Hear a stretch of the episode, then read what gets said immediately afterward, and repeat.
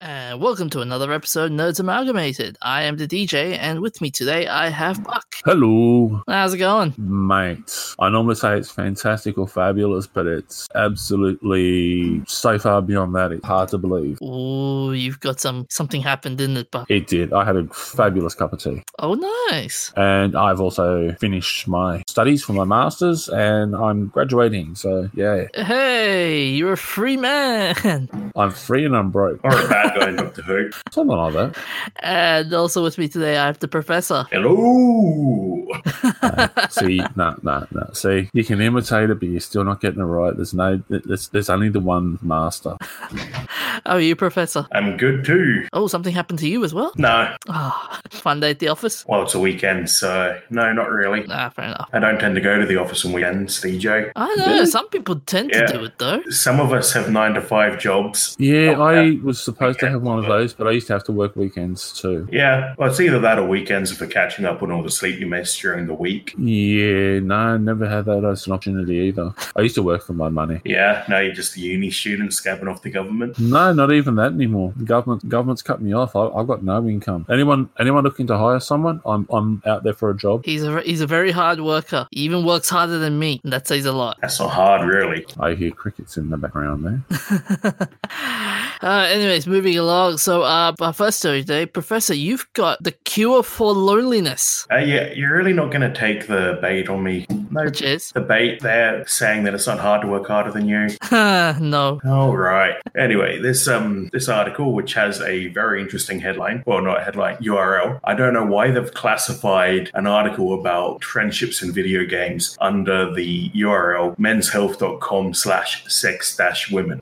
well, Men's Health is a magazine. Of course. Sex slash sex dash hell sex dash women. Um, well, that's probably what most men are chasing after. Well, I assume that would be for the relationships column, not for the uh, you got buddies who play games with you column. Well, you know, some of those buddies are more than buddies. Not all men are into women. True. Some some men aren't interested in sex either. So therefore, video games are more interesting. Yep. But anyway, the um, so the meat of this article comes down to uh, interviewing different gamers who have lifelong friends through their gaming groups, um, and it interviews a doctor with a very, very uh, uh, sorry, I don't know the word, well, a very appropriate name anyway, Doctor Grief. Yes, they interviewed Dr. Grief regarding depression and loneliness. One could say he gave them even more grief. No, he helped them get past the grief. Now, is it grief or griff? Well, I think it's a German name and the pronunciation is Greek, but you know, I'm not 100% sure. So if you can prove me wrong, go ahead. I was just thinking more along the lines like you know the GIF and GAF and no, no, do not mention GIF or GIF or giraffe. Or, or the uh, vase in the vase. What is it? Don't do it. potato and potato. Don't do it. God, we I'm should have kept. We should have used them all. I'm, I'm, I'm- I'm actually going to have to say here, I'm very concerned the fact that the DJ actually picked up on where I was going there faster than you, there, Professor. I'm just refusing to give you the dignity of a response. yeah, you you tell yourself that, and you, you hold that close. oh. Anyway, the DJ, when you're ready, yep, I'm ready. I'm ready. we'll move on. Anyway, the the author interviews a handful of gamers. Uh, one of them is Scott Belvin, who got into games as a solution to his social anxiety. When he was 23, his father got diagnosed with terminal cancer, and being able to meet people and play with them online was what helped him get through it. And the um, well, I think the interesting point that this article is trying to make about it is that gaming, that these people are using gaming as a backdrop to open up to their friends. They're saying that when guys get together in person, it's hard for guys to open up. But online over a game, it's easier for the guys they interview to be able to take down the wall and be themselves. hmm What um did they say? What type of games that um they play? All of them, but I don't think it really makes a difference as long as it's uh, an online game. Obviously, playing Skyrim isn't the most social uh, game to play. Oh, I don't know. The multiplayer option in Skyrim would be a cool addition. Yeah, but that's still not really a thing like eight years later. I don't know. There's um, pretty decent communities.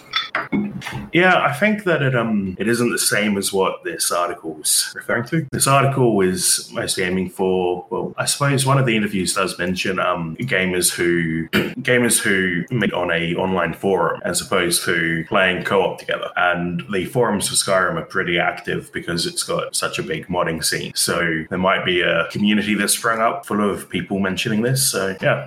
It does. It, the funny, the funny thing is how with game with games with these games, it does remove the stigma of how oh games or g- games does not int- doesn't make no doesn't make you interact with people. It doesn't um make you go outside and meet uh, meet new friends. Well, Well- see, that's the that's the biggest load of bunk surrounding gaming. Because before games went online, we used to have LAN sessions, and they Some were us still do. yeah, like they, they, they, there's still people who do it, but like it was like the thing, like you'd have a long weekend, and it was like, ooh, LAN session coming up, LAN session coming up, and you'd you'd be making sure you got plenty of sleep because you know that throughout that long weekend it'll be minimal amount of sleep and massive amounts of gaming, and we do like we I had a group we used to get together, and like we we turned around and we actually went paintballing once while we are doing like we went we had um the Friday night session and a Saturday morning we woke up early we went paintballing and then on Sunday we went and played um golf well just hitting hitting the bucket of balls at the driving range. And then um yeah other times we did I would go do stuff like that just to, we, we went all just inside the whole time. And we've had about I think it was like usually like 20 or 30 of us there or, or more. Like we'd have wouldn't all be able to fit into the same game sometimes but yeah we, we had an absolute ball of a time Yeah, and I think well, one of the interviews they do actually covers a guy who sticks together with his friends from uni after they've graduated and all moved away. And I think the um, the internet online gaming has made it so much easier to keep in touch with people through gaming. You no longer need to lug your computer to a LAN party once every six months. You can just hop on and play whenever you want. Yeah, yeah, that's actually true. Yeah. yeah. What's your game of choice, by the way, for a LAN party? Uh, at the most recent LAN party I went to, we did Warcraft 3 with the, uh, the modded maps, so Footmen Frenzy and stuff. Um, Halo, uh, like the first Halo, PC edition of it, which feels so different to any shooter these days. Like there's no sprint, um, everything just feels a bit weird. But um, yeah, looking forward to Master Chief Collection when that comes out soon. How about you, Buck? What's your um, go-to for game for a LAN party? Um, uh, depends on um, the LAN party, but yeah, we used to always enjoy doing um, Call of Duty, that sort of stuff, and um, Black Hawk Down. Showing my age there, um, but they're still that they were they were fun maps and everything like that. And um, the other is um, Unreal Tournament, Oh, nice, and nice. it, any of the Unreal tournaments, just player on player, causing mayhem and grief. Yeah, my go-to game when it comes to LAN parties would be just the old StarCraft games. They were fu- they were fun. Although the annoying part was the Zerg rushes. Now, which old StarCraft are you talking about? Because nine years ago is a pretty long time. Um, Brood War. Depends on how old you are. Yeah, of course you mean the old one, not just the old one. Yeah, that's true. Which is technically the new one, but it's old enough to be the old one. Yeah, yeah. Um, I, what's I the keep thinking you're talking about me here every time you say old one.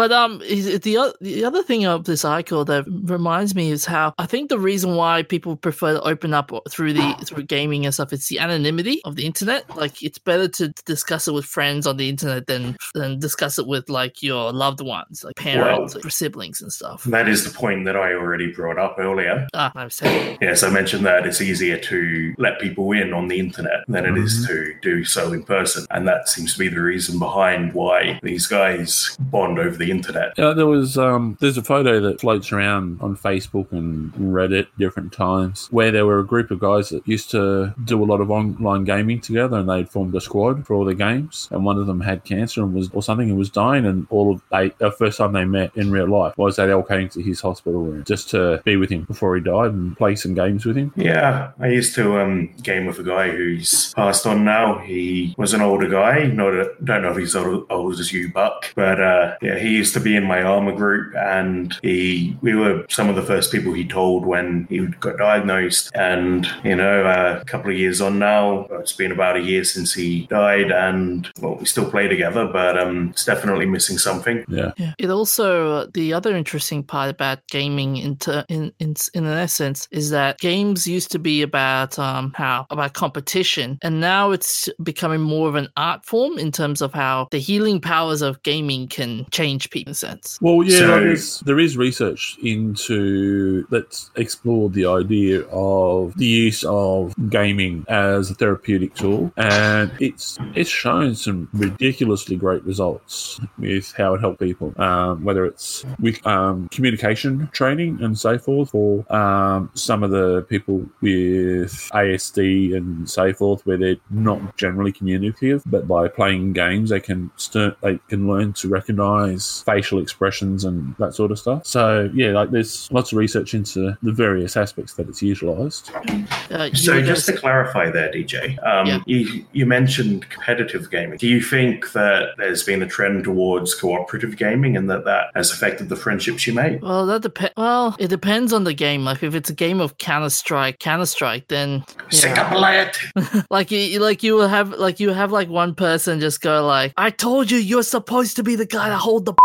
bomb. Why did?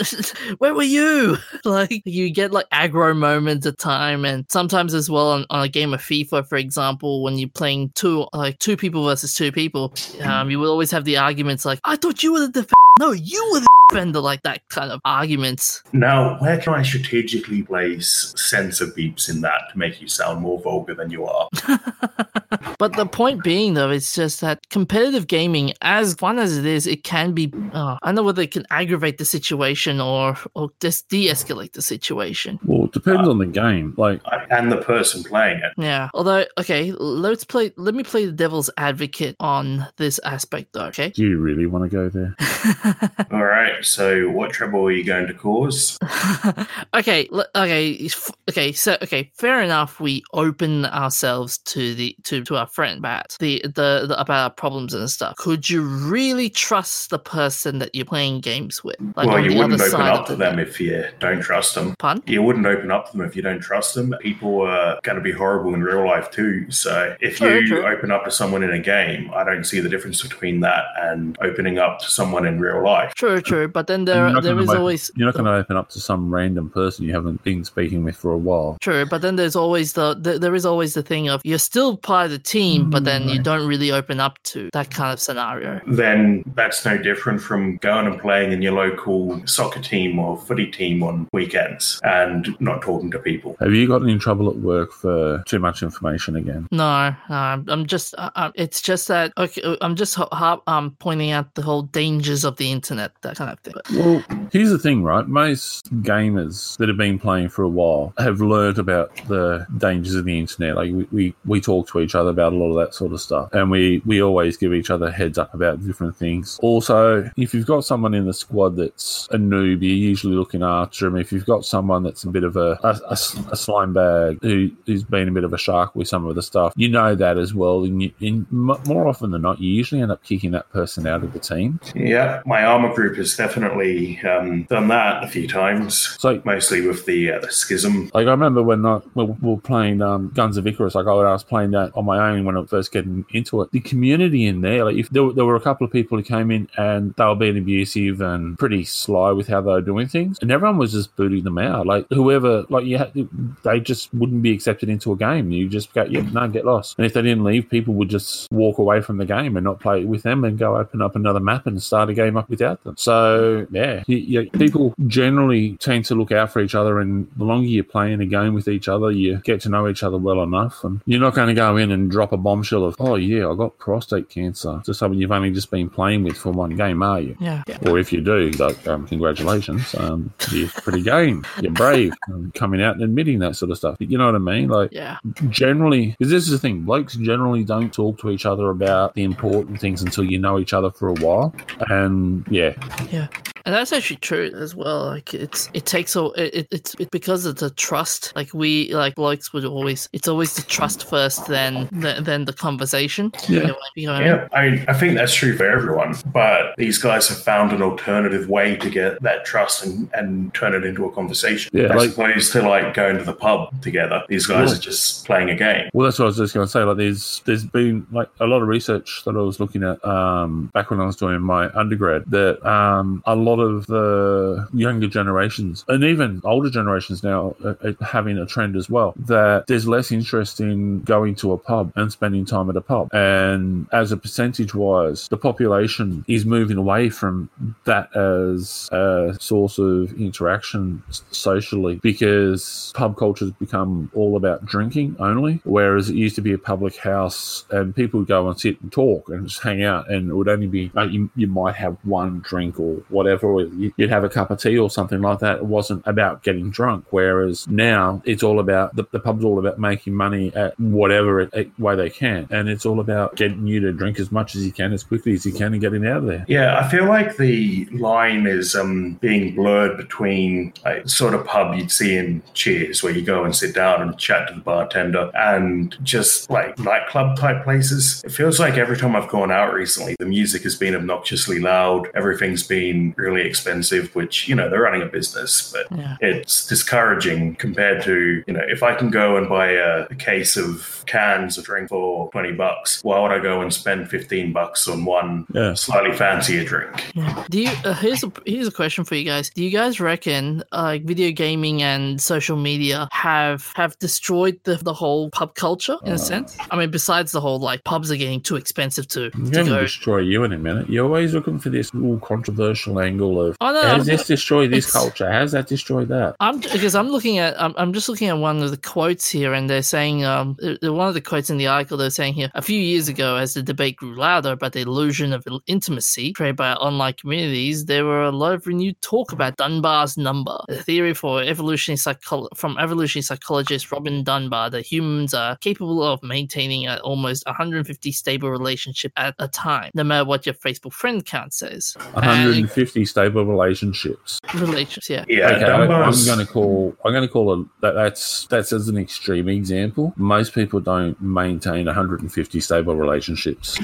Yeah, I think Dunbar's number at 150, like when he pegged it at 150, he's including, say, three best friends, half a dozen people you get together with all the time, like five family members who you get along well with, and then the rest of them are just people you talk to at work. Yeah. But um, the point behind Dunbar's number is that you can't have a meaningful relationship and know what's going on in somebody's life once you get above 150 friends because there's just too much to, you're spread too thin. hmm So even if you have a thousand friends on Facebook, you're still probably limited to, I don't know, talking to three of them daily. And that 150 might be everyone you have a proper chat with in a year. Hang, hang on, hang on. I'm supposed to be speaking to people daily. You don't have to. Oh, thank goodness. I also think that Dunbar's number is less accurate people with autism. I can go with that. Yeah, because um, every, when I first learned about Dunbar's number, I tried to count off everyone I knew, and I felt like I wasn't anywhere close to 150 meaningful relationships. Yeah, I've always gone with the rule of like I've, I've got a, only like a handful of friends and tons of acquaintances and so forth, but li- literally normally only like four or five people that I would actually call a good friend because a friendship's on a level that's up there and special, and you, everyone has all these acquaintances they call friends, but the reality is is when the chips are down, they're not going to be there. Whereas, yeah, like when you want to sit down and have a chat with your friends, like if they're online gaming, like everyone comes in, you want to blow off some steam. Like we all understand it, and you all you just yep, no, it's fair enough. And when you're doing gaming, you're running around and shooting the enemy or whatever it is that you, you're playing. It's quite therapeutic to sit there and be playing. I don't know whether it's Call of Duty or whatever, and you you get that perfect snipe shot to take out the enemy across the other side of the battlefield. And you, as you do it, you're just thinking that's all the angst I've got from today, all the painful, annoying people on the train that were putting their feet up on the seat and whatever. Yeah, as long as you aren't changing the character models to look like your boss. that raises a red flag. Are you speaking from experience there? No, I'm not. Oh, Ah, okay, just checking. I wouldn't do that. I like my boss. I was just I was just checking because I was going to say you'd have to show me how to do it because then we could make it so that the character models all look like Donald Trump and Hillary Clinton and Kim Jong Il. I feel like making the um, character models look like politicians would get you put on a lot of lists and get a lot of visits from men in black suits. yep. But let's face it, we're probably already on those lists already. So I think this is a mod that we could do and market, and people would actually be going, "Oh yeah." Can you imagine a Skyrim mod with Donald Trump and Hillary Clinton as the dragons? Uh, I would Uh, go a Warhammer there. Be very careful with doing that because I'm going to recommend you not look up the hideous mess that is Macho Man Randy Savage as a horse. what? I'm I'm just feeling very uncomfortable with the the very idea. It was one of the early mods that um way back in the day that people made uh, a mod adding Macho Man Randy Savage as well. I just googled it trying to find an image for you, but it looks like the um back in 2016 someone made dragons into Randy Savage. Oh no. Yeah, so I can't see in a quick search anything for the Randy Savage horse, but I- the I see the dragon edition. much better. I see the dragon edition. Yeah, oh no. Actually, I thought I just found a Donald Trump one, but I was mistaken. Ah. I posted in general for you guys.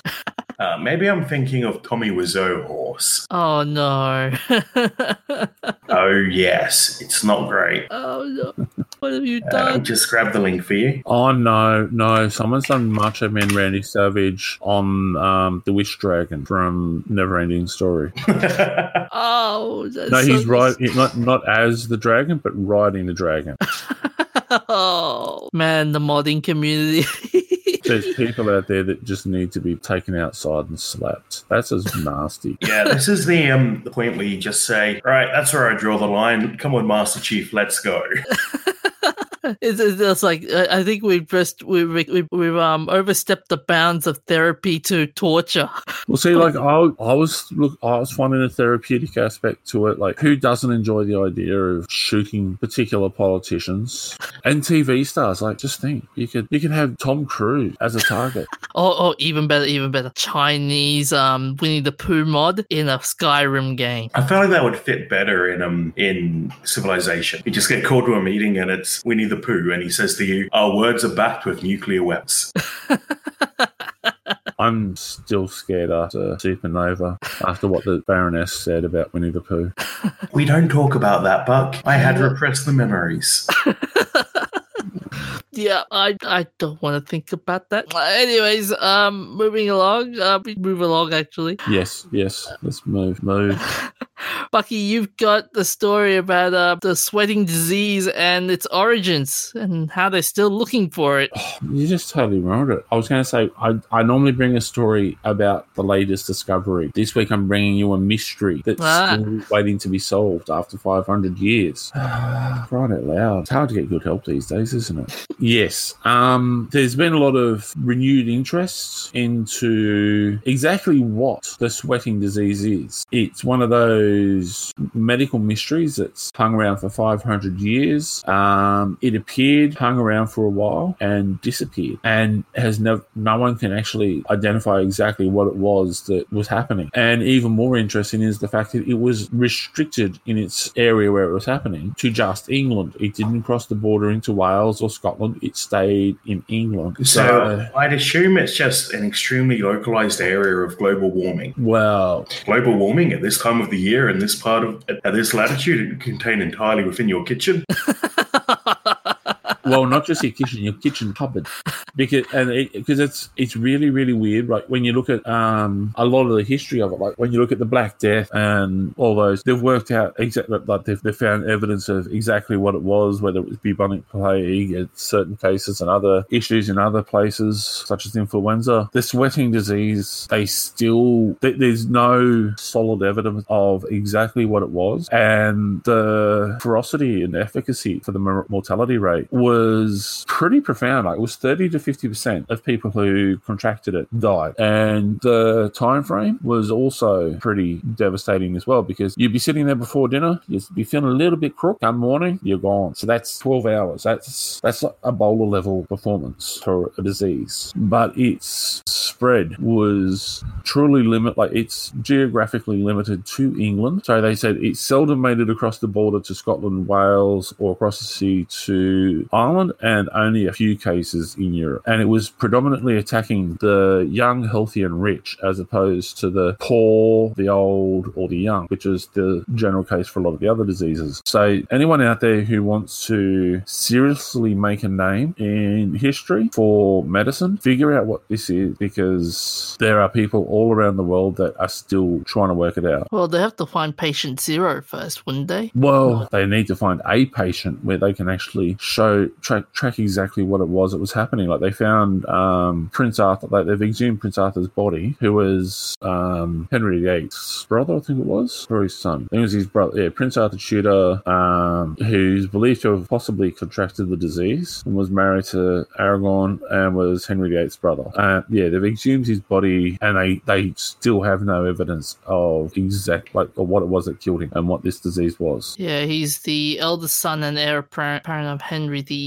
Seventh. Seventh. Huh. So he was a brother of Henry VIII. Okay. So, like, they, they just there's no definitive proof of what the sweating disease was, and the way that it operated was just it's literally like um, germ warfare that kills 50, 30 to 50 percent of the population in a 12 hour period, and then it's vanished. Uh, so it hangs around for a few years, killing people off, and then vanishes. Well, judging by how warm it was today, I reckon I might have contracted it. It's a hot summer.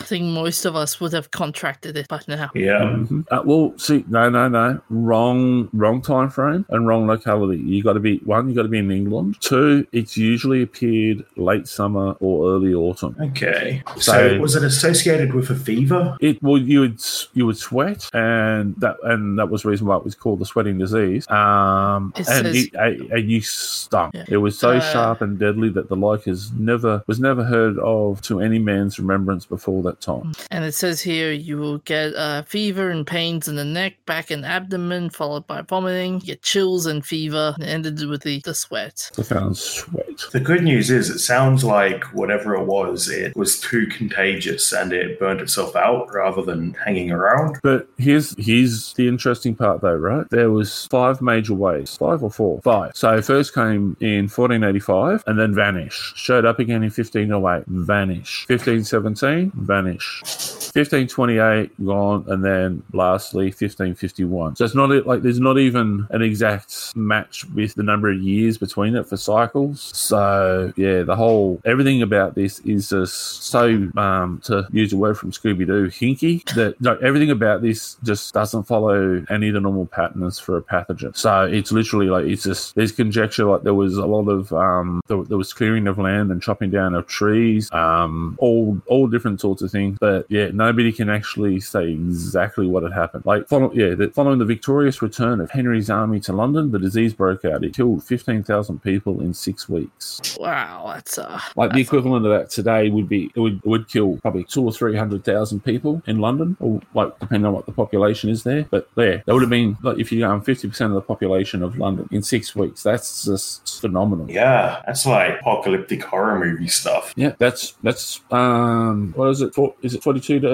42 days later and 42 weeks later? Uh, 24, 28, day, uh, that's 28. 28, yeah. days later and 28 weeks later. Yep. Like, it's just, it's the most phenomenal process of a pathogen, and nobody can explain exactly how it was, what was going on. Um, like, if you survive 24 hours, you usually live. And Thomas Cromwell, who was the chief advisor to Henry VIII and I believe father to Oliver Cromwell, suffered from it three, for three bouts and survived.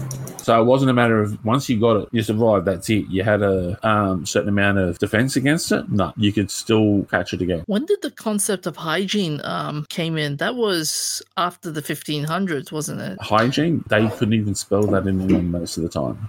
Because oh, They, okay. they still they, they still weren't taking bathing as a regular thing in England in the 19th like up in the early 20th century. There was still it was a matter of you only took a bath once a week at a time. Yeah, and the doctor who was like, hey, you know what? If we wash our hands between patients, less patients will die, was treated as a lunatic.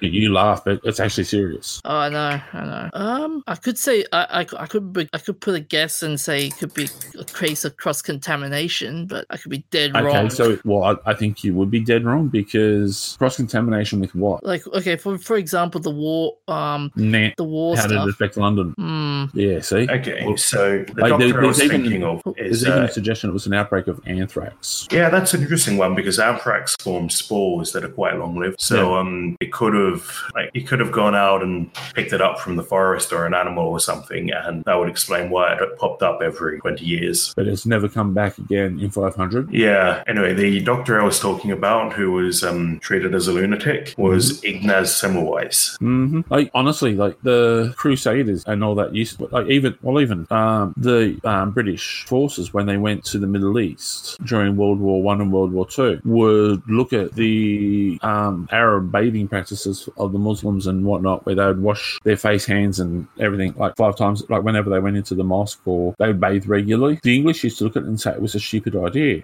And that Yeah. was that was World War Two, like 1945. They were still only bathing once a week. A lot of these religious laws, like not eating pork or ostracizing people with leprosy, are really boiled down to early hygiene. Back Yeah. in the day, you couldn't guarantee that your pork was clean. There was uh, a bunch of parasites that happened to enjoy living in pigs. So if you got sick from eating pork, eventually someone wrote that down and it became a, a rule in the Abrahamic faiths. hmm Washing your hands again prevents disease, becomes a rule. Like it might just happen to be a coincidence that someone said we should be clean before we enter the holy place, but it works. Yeah, we'll see. Like um, for the Europeans, bathing once once a week was a massive step forward because it used to be you'd bathe once a year. If you bathed more than that, it would sap your it would sap your strength. Because if you bathed in winter, you got a cold. But going swimming in sub-zero temperatures and not having a healthy lifestyle with enough vitamin C in you and so forth is you're guaranteed to get sick. Yeah, it's crazy how, um, like, not that long ago, people thought having a bath once a week was excessive. And these days, if you go more than like eight hours on a hot day without a shower, people think you stink horribly. Yes, but yeah, like um, so it, literally, this is this is a medical mystery that's 500 years old that defies every other pattern of identification. So, if there's somebody out there who wants to find something to study and make a make their name in history, this is probably one of those situations that you'll you'll literally go down in the history books as one of the most brilliant people out there because there's people from um, Brussels to in, also in France, uh, Israel, all, like literally, it's there's people who are at the top of their field internationally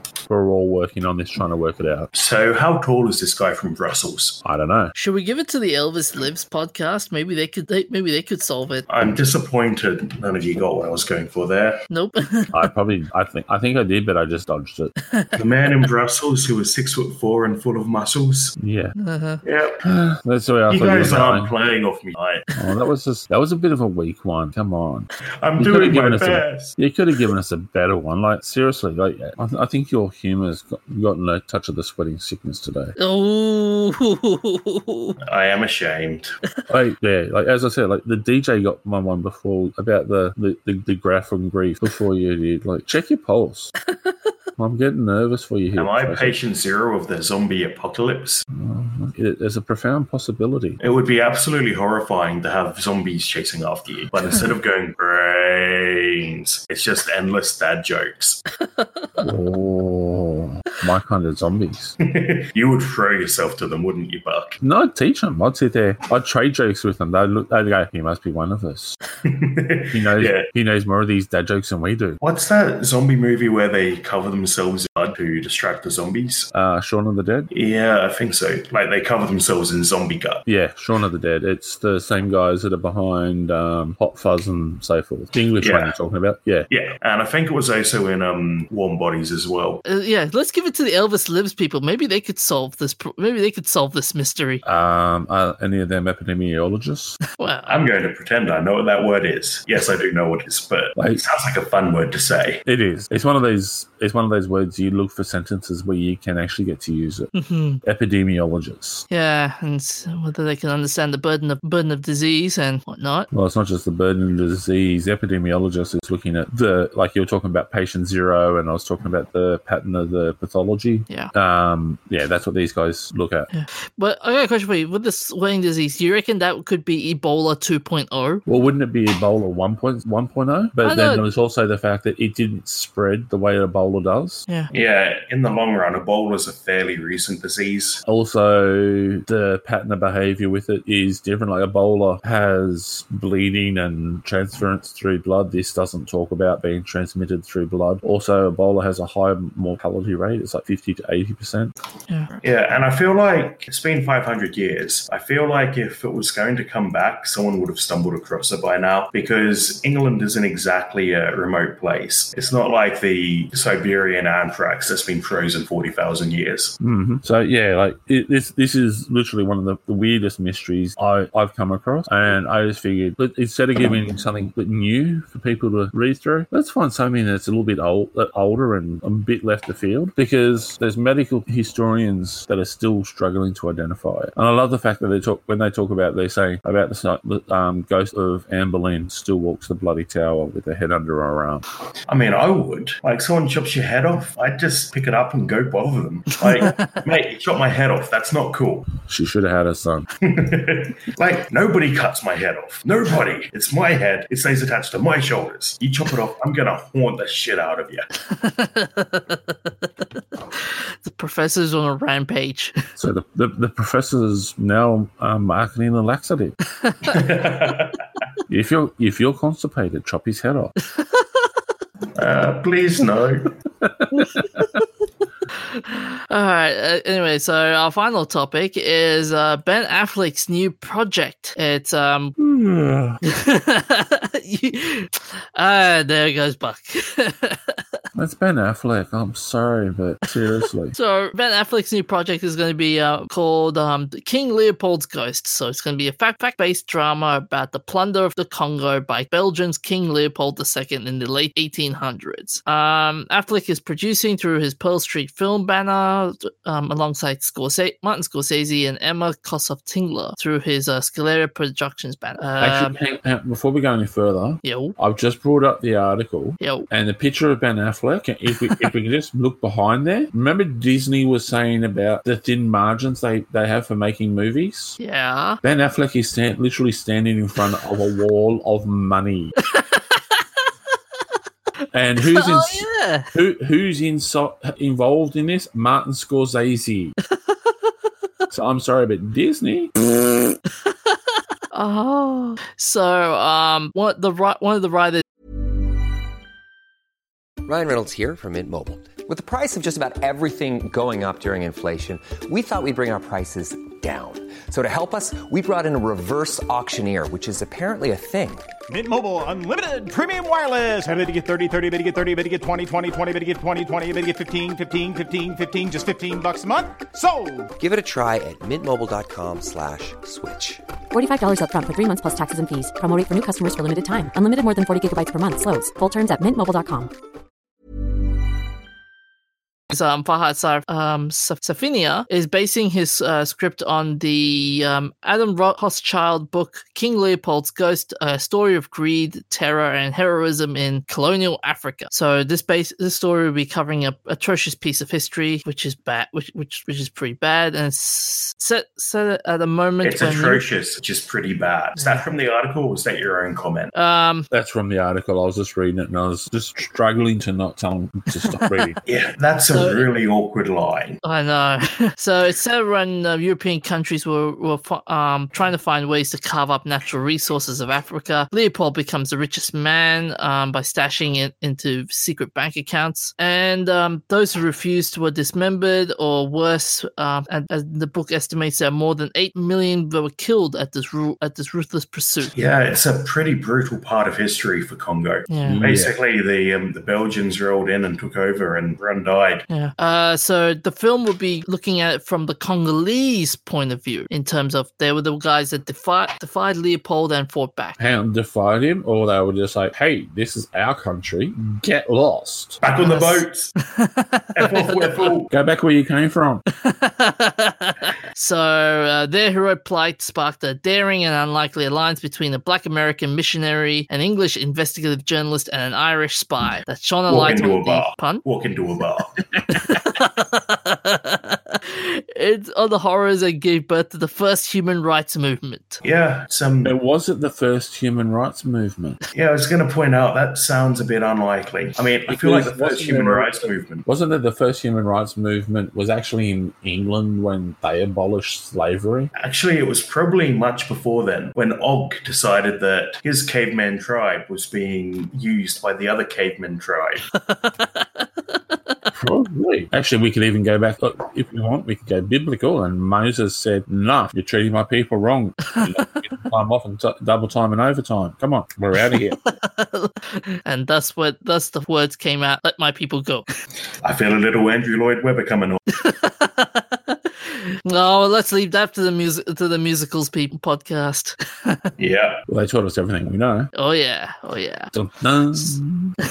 So this f- uh, film is born out of um, Affleck's p- uh, uh, personal Hang on, passion hang on, for hang the- hang on, hang on, hang on. Can you just give us a synopsis of this? Like, break it down and not read the article? Yeah, so basically, this is um Af- Ben Affleck's passion project because he has a big interest in the African region, uh, so much so he founded the East Cong- Eastern Congo Initiative. Uh huh. That's cool. I can, I He's can go with it. yeah, he's got a bunch more good guy points now. Yeah. Well, he needed he needed some. Like, come on, he he was getting to be a bit of a dirtbag. It was a pretty common line about him. And So he's got a big wall of money behind him there with Netflix, so he should be able to help them a lot. And he's also been he's worked on this project for several years apparently. So at one point the project was contemplated as as a limited series, but now filmmakers feel it's found its form as a movie. So I feel like a series would be too um, too heavy. I don't know, Chernobyl Chernobyl worked and that was heavy. Yeah, I mean, this would be really, really heavy. Like, this is torture and murder and people being just horribly brutalized. Yeah, because it's coming from the Congolese side, you could have it so that well, actually, they did some pretty atrocious things themselves in response to the the Europeans. But um, you could have some light moments on it. But some of- some of the best stories are the ones that are the, literally the most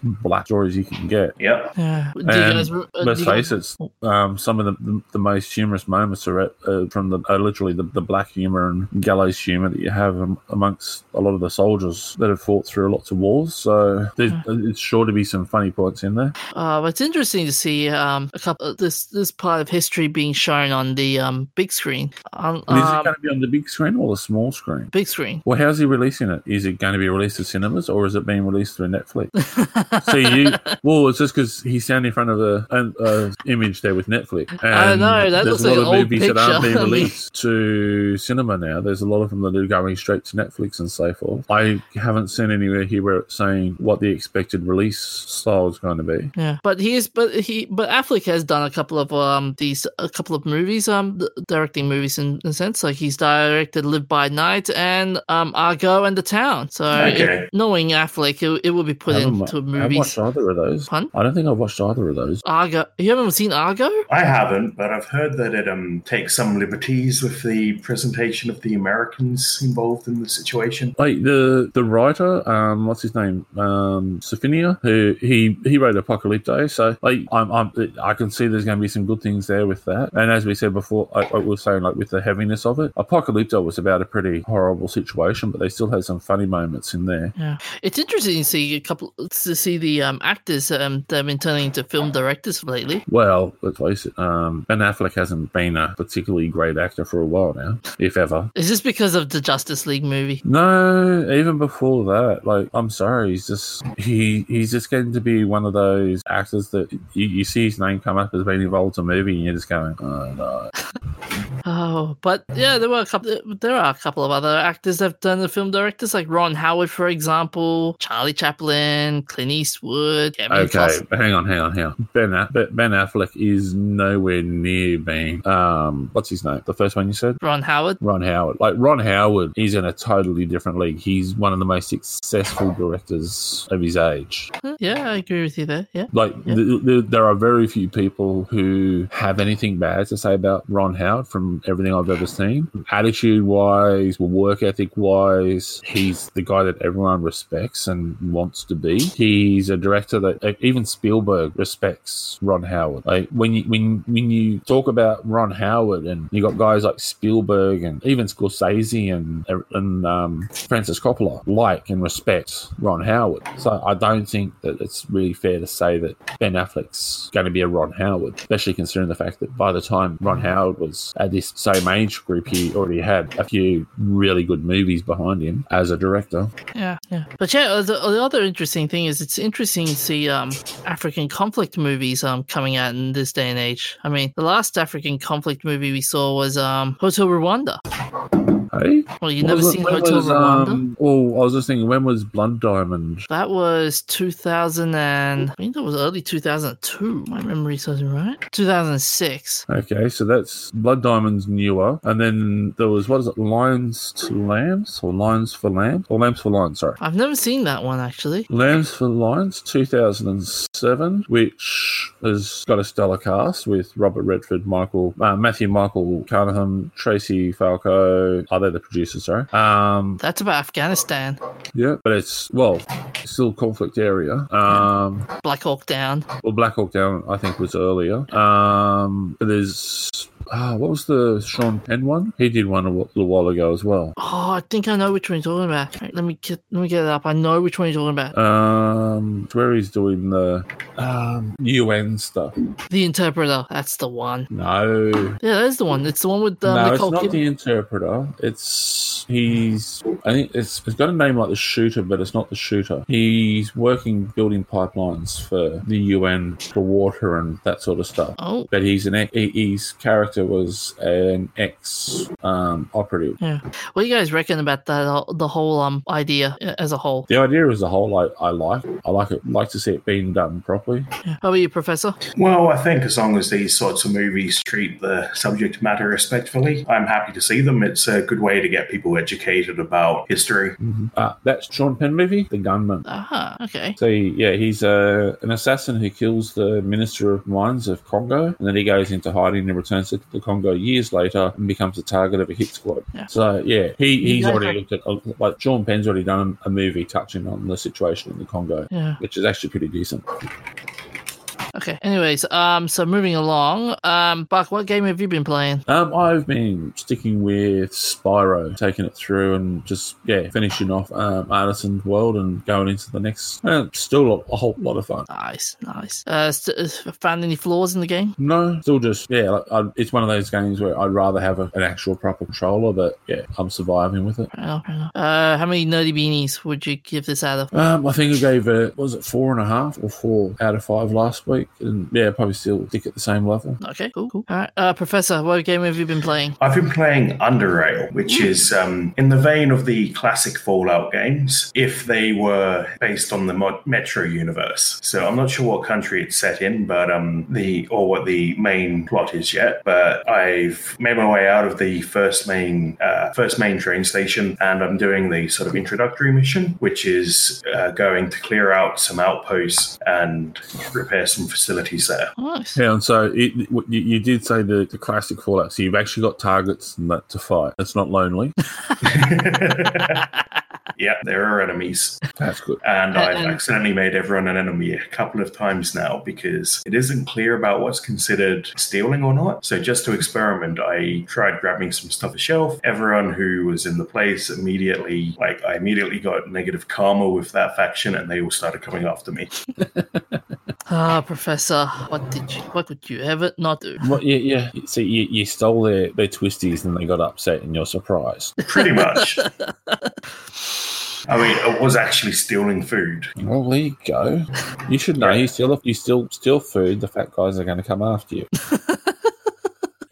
So, uh, Professor, what flaws have you found in this game so far? I haven't seen anything yet that I'd call a flaw. Um, any highlights that have, you found to be really cool little nuggets of glory? Yeah, I think the um, the settings winding up to be really interesting because instead the uh, the default mode instead of leveling up when you kill things, you level up when you find oddities, which sound a lot like the artifacts that you search for in the Stalker games. Mm-hmm. So I think it's um, an interesting way of handling experience. Hmm. Uh, So there uh, seem to be cybernetics, which I'm interested in trying out when I level up a bit. I'm liking the um, the game style. I'm just looking at a video of it here, and it's very reminiscent of Diablo. Okay, it's it's turn based though. Um, Diablo's real time, isn't it? Yeah, well, Diablo was just, I, mean, like the original Diablo. Um, but yeah, no, maybe I'm looking at the wrong, because it's Underrail plus expedition, so. Okay, Um, yeah. Expedition is the newest um, the newest DLC. okay. It adds Oh, a uh, setting on an underground lake. Yeah, well, this is this has got a map where you can run around, and it's got different rooms and all that. So Yeah, the map so- layout is looking very reminiscent of um, the original Diablo. Okay, so moving is um, a free action until you go into combat. hmm So once you go into combat, it locks you down into turn based, and you have action points. Okay, I think Diablo might have been kind of similar to that at the, at the time, but yeah, so long since I played it, I, I'm not too sure. Okay, Just just the map, the, the map and the colorations and the yeah, it's just very Diablo esque. Even to the fact that it's got walls of skulls in some sections by the looks of it. oh, I haven't run into that yet. Don't spoil him the game. Don't spoil him the game. I'm not spoiling the game. It's in the video previewing it. Professor's now loading up that video so he can go and look at it. yeah, so we'll be checking it out later. Um, how many nerdy beanies would you give this game out of? I know it's early days, but Um, well, I don't have any complaints about it. I'm loving the setting. Um, I mean, until I find something wrong, I'd have to give it five out of five. nice, It's because it, it's so far it's hit every spot me. very nice. So very it, nice. it, this is this is a classic moment, folks. It's a five out of five for the first time on Nerds Amalgamated.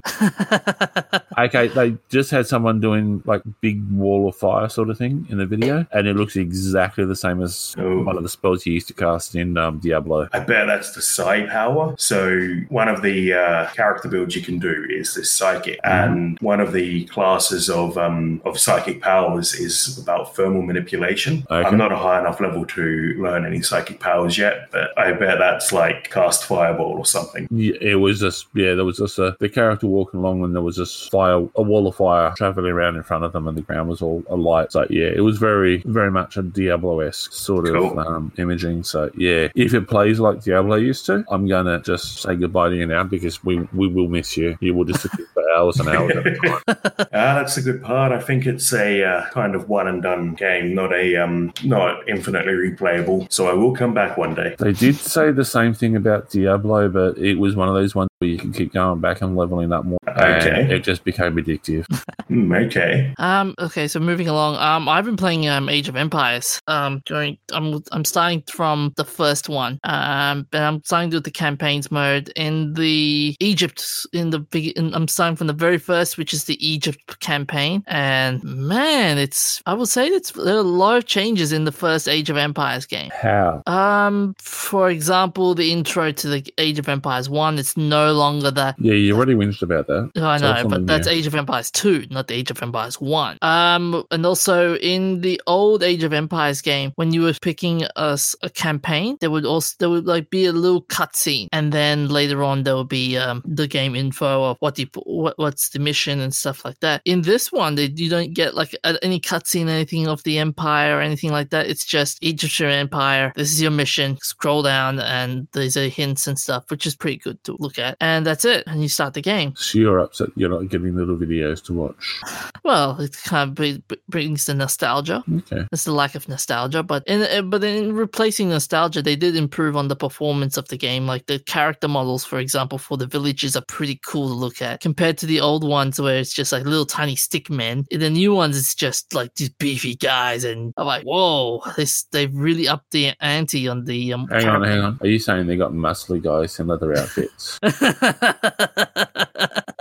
Do they have dreamy do they have dreamy eyes? I can't zoom in that pa- I don't I, I can't zoom in to see what kind of eyes they have, but no. um but yeah, it's been it's been fun. Um just playing through the campaign. It's slow. Oh, okay, I've got my biggest flaw my biggest flaws for this game. There are a couple. For example, um it's slow in terms of uh gathering materials, unlike in the old games where it's just so quick. You just haven't researched your gathering up enough. Oh, or maybe like you're just for- not even- using the cheat mode like you used to. yes, I'm playing it straight, no cheats whatsoever. Turn on the big daddy cheat and get the rock car.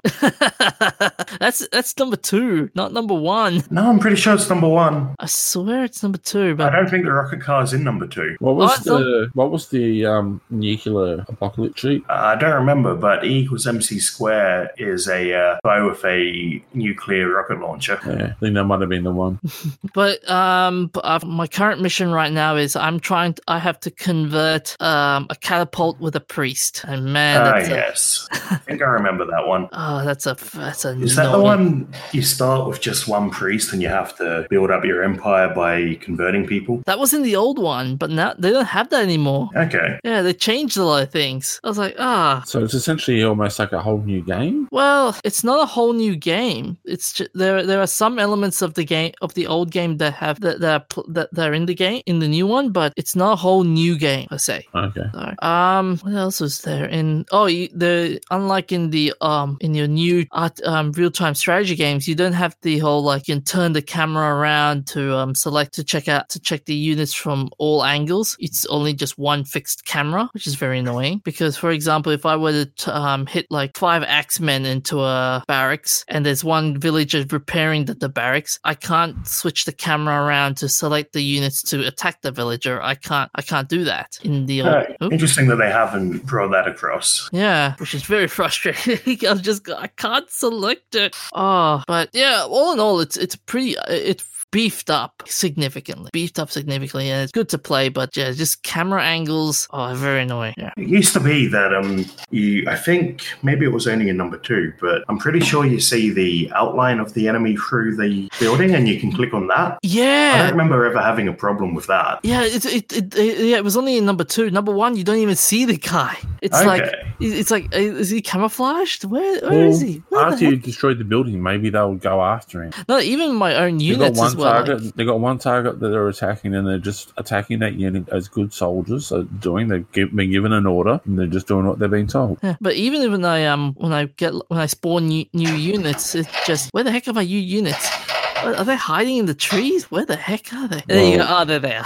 Well, considering the fact that you were describing as musty guys in leather outfits, and you complain about the camera angles, um, I'm probably sure that yeah, that they're probably hiding in amongst the bushes, so you're not checking them out too much.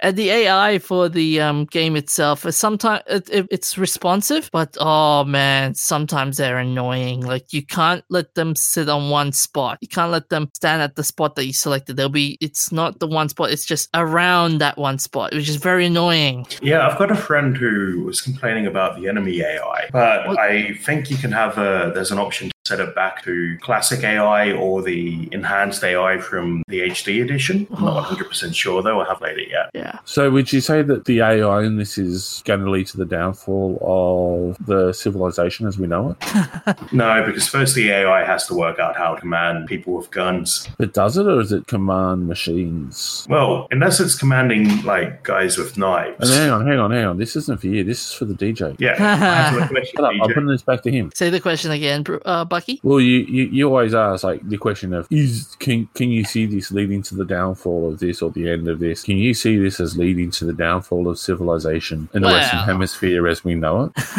and No. a rise in AI control of our universe No, it's not going to go. To, it's not going to go. Skynet on us, based on what evidence? based on the fact it's made by Microsoft. They haven't gone crazy on us yet. Well, Microsoft's been doing a lot of work on AI. Yeah, but they haven't They gone are crazy. the world's most um, influential software developer That's true, but they haven't gone. They haven't gone corrupt yet. that we can prove. Um, but yeah, I'll give this game uh four out of five. Four out, four out of five. Nerdy beanies. So, Okay. yeah. Uh, so moving on to our shout outs. You have a lot of shout outs. Okay. So on the 26th of November 1970, in the base Terra uh, in Guadeloupe, 1.5 inches, which is 38.1 millimeters of rainfall in a minute, the heaviest rainfall ever recorded. That's a lot of rain. hmm Uh, 26th of November 1983, world's greatest bank, uh, world's greatest robbery, 26 million pounds sterling worth of um, gold bullion, diamonds, and cash stolen from Brink, Brink's-Mat's uh, warehouse at Heathrow Airport, England. The bullion was the property of Johnson uh, Matthey ba- Bankers Limited, which collapsed the following year after making large loans to frauds and insolvent firms. Two men were convicted, and most of the gold were never recovered. Insurers Lloyd's of London paid out for the losses. Several deaths have been linked to the case, and there's there are links to the Hatton Garden safe deposit burglary in April 2015. And just for a little bit of context, um, I actually did a bit of calculations when we were talking about this the other day, and com- doing a, com- a currency conversion for the time from pound sterling to Australian dollars, it would have been approximately 80 million or 85 million dollars. And doing an inflation to bring it to today's figures, it's almost a billion dollars. That's a very spicy meatball. What meatball? Don't worry about it. Yeah, let's not worry about it. I'm getting nervous now.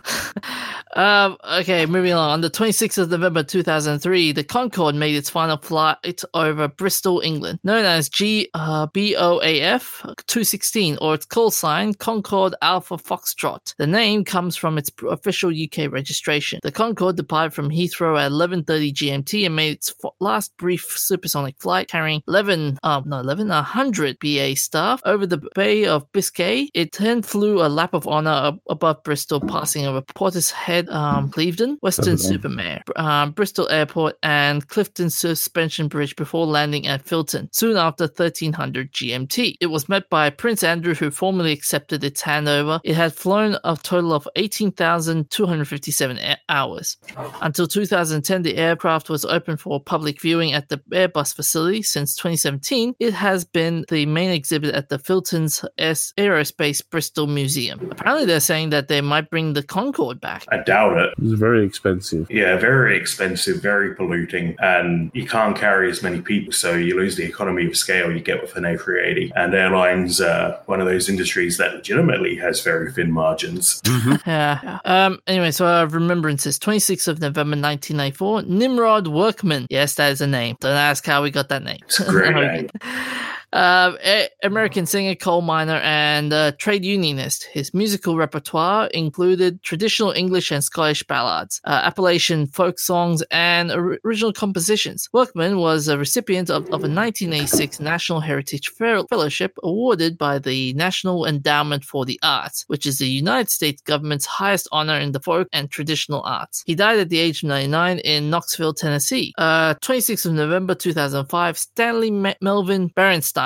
Is it Bernstein or Bernstein? Which- Depends which side of the dimension came from. yeah. Uh, American author and illustrator co created the Bernstein Bears. Inspired by the ch- children's enthusiasm for Dr. Seuss books, the Bernsteins um, decided to attempt a series with animal protagonists themselves, settling on bears not because of their surnames, but also as um, more commonly believed, but because they found them to be easy to draw. And um, Dr. Seuss also edited several books of the several books in the Bernstein Bears series and created a lasting franchise, including many books, TV series, toys, and stage productions. Um, he died from cancer at the age of 82 in Salisbury Township, Pennsylvania. Uh, 26th of November 2012, Joseph Joseph Edward Murray, American plastic surgeon who performed the first successful human kidney transplant on identical twins Richard and Ronald Herrick on December 23rd, 1953. Murray shared the Nobel Prize in Physiology. Hmm? No, December 23rd, 1954. Yes. My mistake. Thank you for the thank you for the correction. You're welcome. Uh, Murray shared the Nobel Prize in Physiology or Medicine in 1990 with E. Donald Thomas for their discoveries concerning organ and cell transplantation in the tra- treatment of human diseases. Murray became the international leader in the study of transplantation biology, the use of immunosuppressant agents, and the studies on the mechanisms of rejection. He died from a stroke at the age of 93 in Boston, Massachusetts. Uh, famous birthdays 26th of November 1898, Karl Waldemar Ziegler, a German chemist who won the Nobel Prize in Chemistry in 1963 with Giulio Natta for works on polymers. The Nobel Committee recognized his excellent work on organometallic com- compounds, which led to new polymerization reactions and paved the way for new and highly useful industrial processes. He's also known for his work in the free radicals, many ri- many membered rings, and organometallic compounds, as well as um, developing of Natta catalyst. Uh, he was born in Helsa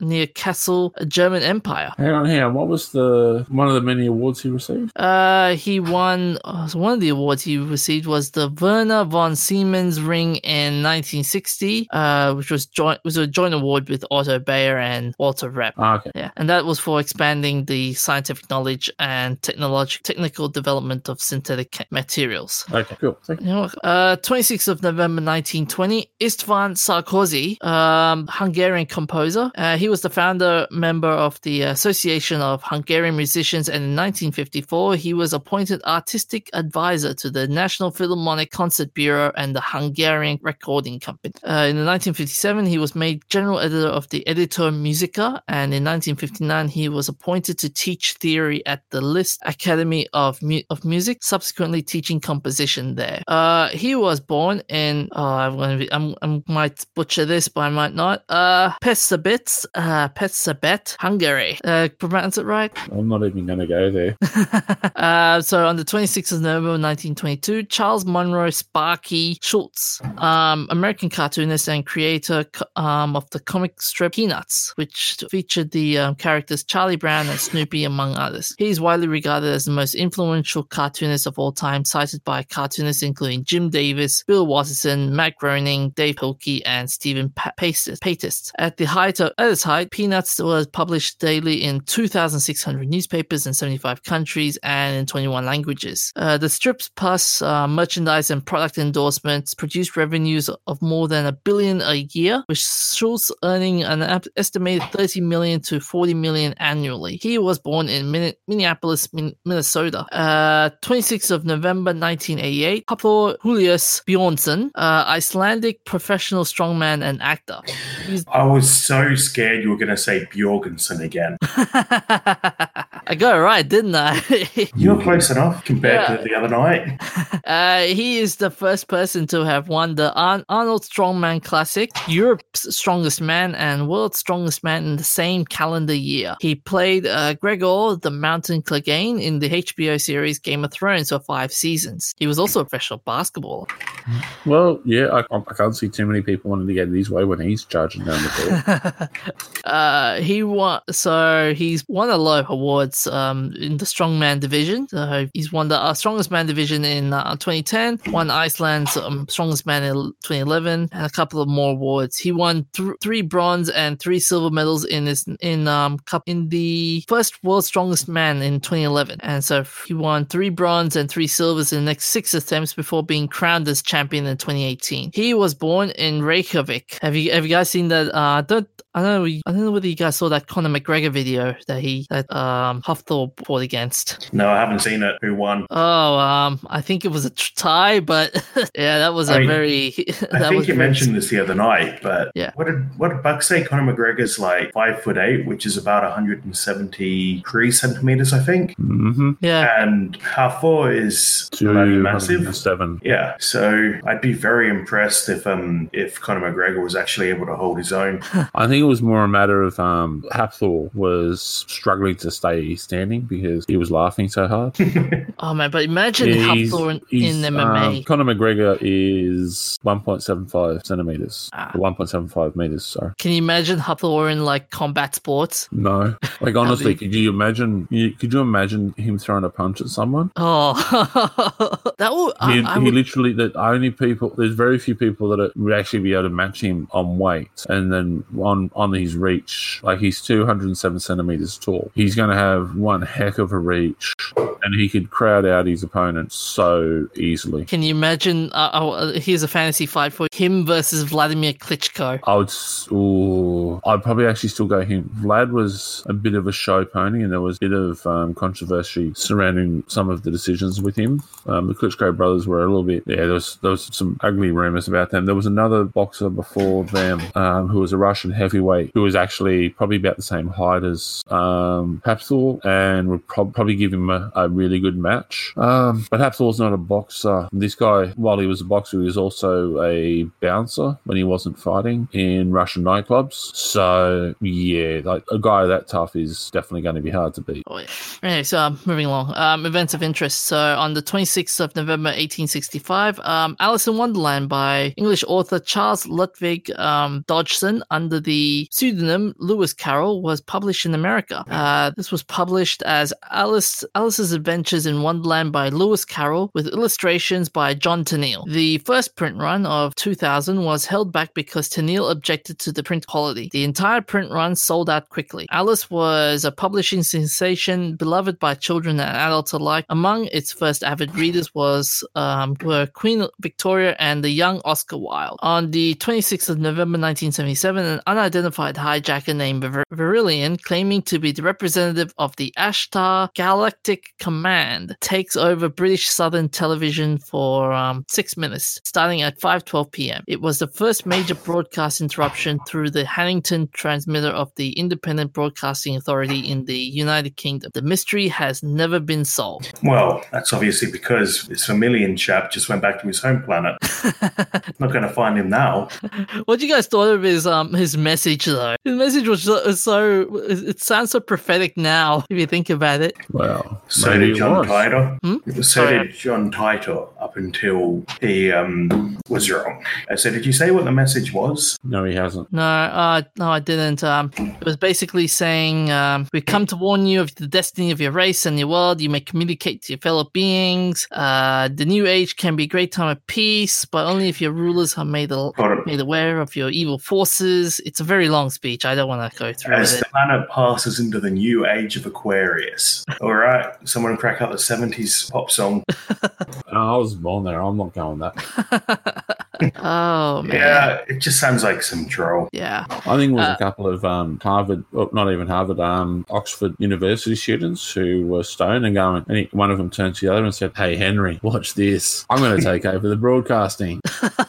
Yeah, it reminds me of the uh, the Max Headroom incident. Some somebody managed to hack a um, TV station and play uh, play footage of him wearing a Max Headroom mask, and it seems very similar. But um, the they both seem to mention that the easiest way to hack these transmitters would be to hack the broadcast signal to the transmitter, not hack the signal, like not override it by broadcasting stronger.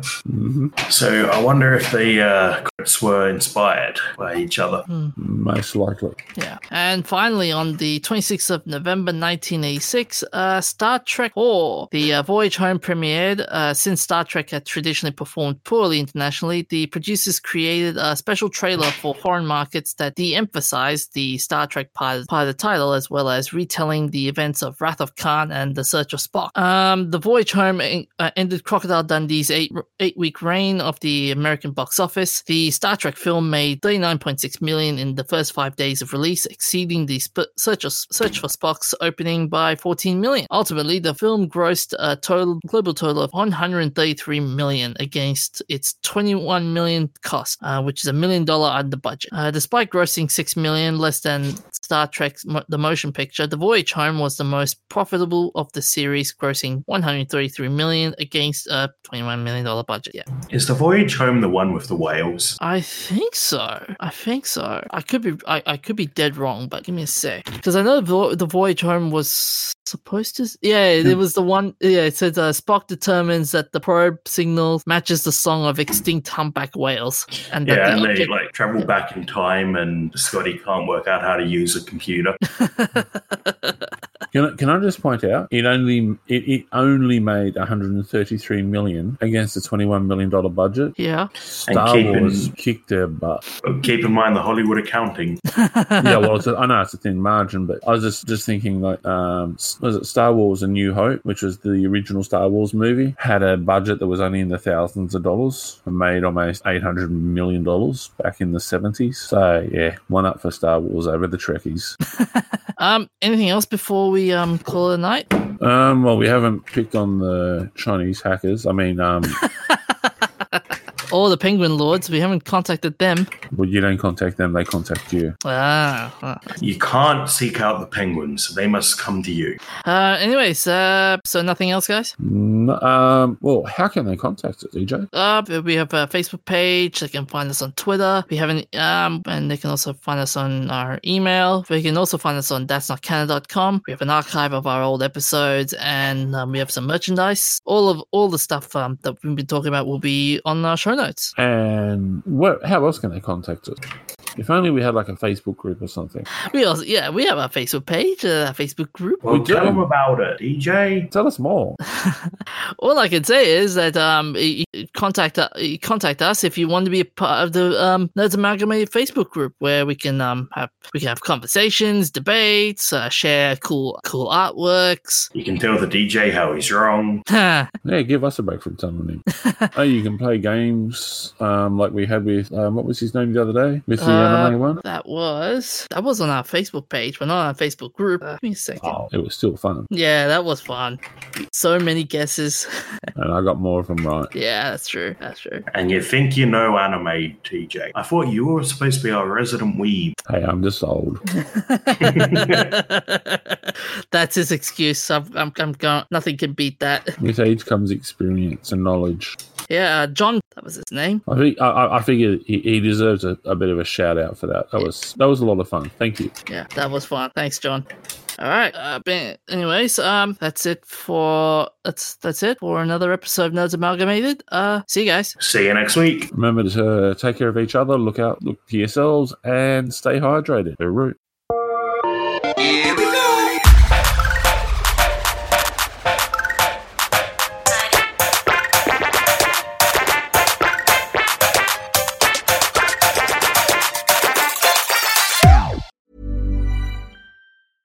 Even when we're on a budget, we still deserve nice things. Quince is a place to scoop up stunning high end goods for 50 to 80% less than similar brands. They have buttery soft cashmere sweaters starting at $50, luxurious Italian leather bags, and so much more. Plus, Quince only works with factories that use safe, ethical, and responsible manufacturing. Get the high-end goods you'll love without the high price tag with Quince. Go to quince.com/style for free shipping and 365-day returns.